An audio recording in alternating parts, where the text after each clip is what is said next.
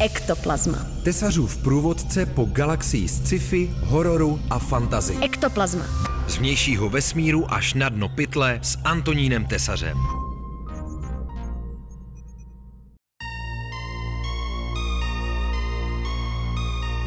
Příjemné odpoledne přeje a u pořadu Ektoplazma vás vítá Snake Pliskin Českého rozhlasu Antonín Tesař. Dneska se v Ektoplazmě zaposloucháme do čerstvě vydaného alba Lost Themes 3 Alive After Death. Je to hudební novinka, za kterou stojí filmový režisér a hudební skladatel John Carpenter. To je legenda, kterou asi nemusím příliš představovat. Autor klasických filmů jako Věc, Starman, Halloween nebo moje oblíbené Velké nesnáze v Malé Číně. John Carpenter je také, což je taky docela známá věc, autorem soundtracků k většině svých filmů, s tím, že platí za průkopníka syntetizátorové hudby. On teda používal syntetizátory ke svým filmům ze začátku jako takovou znouzectnost, protože si ve svých raných nízkorozpočtových produkcích nemohl dovolit zaplatit orchestr. Nicméně postupně se z těch jeho minimalistických melodií a typického syntetizátorového zvuku stala vlastně nedílná součást poetiky tého filmografie. Carpenter tak spolu vytvořil zvuk, který dneska slouží vlastně jako jeden ze základních znaků osmdesátkové popkultury. Ektoplazma. Poslední film Johna Carpentera měl premiéru před 11 lety, nicméně v posledních pěti letech se Carpenter věnuje ryze hudební kariéře. V roce 2015 vydal první vlastní solové album původní hudby s názvem Lost Themes. To album vzniklo vlastně tak, že eh, John Carpenter se svým synem Codym v přestávkách mezi hraním videoher nezávazně skládali hudbu eh, u Carpenterů doma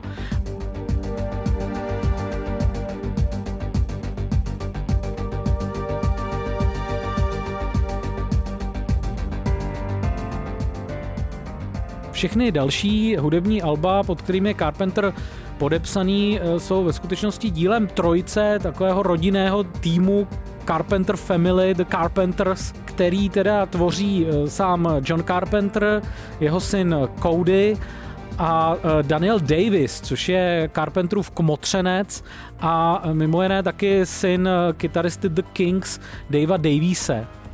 Daniel Davies eh, přispěl k Lost Themes zvukem elektrické kytary a tahle ta trojce postupně eh, vydala album Lost Themes 2 v roce 2016. Eh, poté vydala několik alb, které se vracejí k ikonickým melodiím ze starších Carpenterových filmů pod názvem Classic Themes.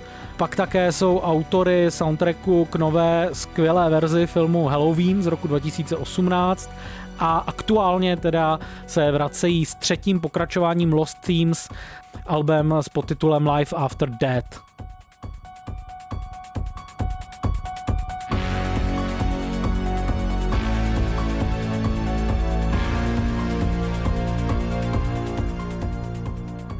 Pro posluchače těch předchozích Carpenterových alb tam asi nebude příliš mnoho velkých překvapení. To album se nese úplně ve stejném duchu jako ty předchozí. Je to takový uh, soundtrack k imaginárním filmům, jak sám Carpenter charakterizuje tuhle tu svoji hudbu.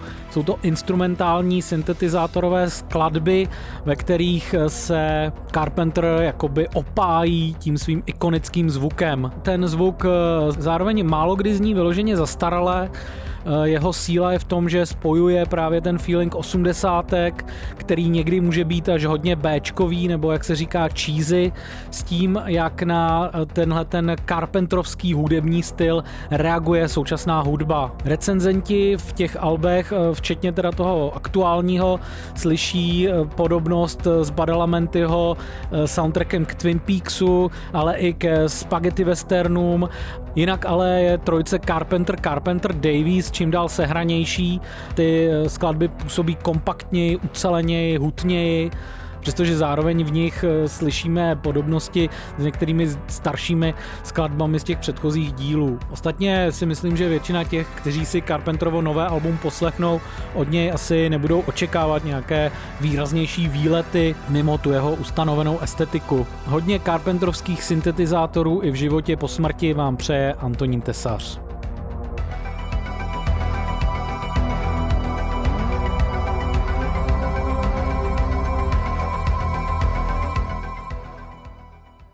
Ektoplazma. Tesařův průvodce po galaxii sci-fi, hororu a fantazy. Ektoplazma. Ektoplazma na rádiu Wave.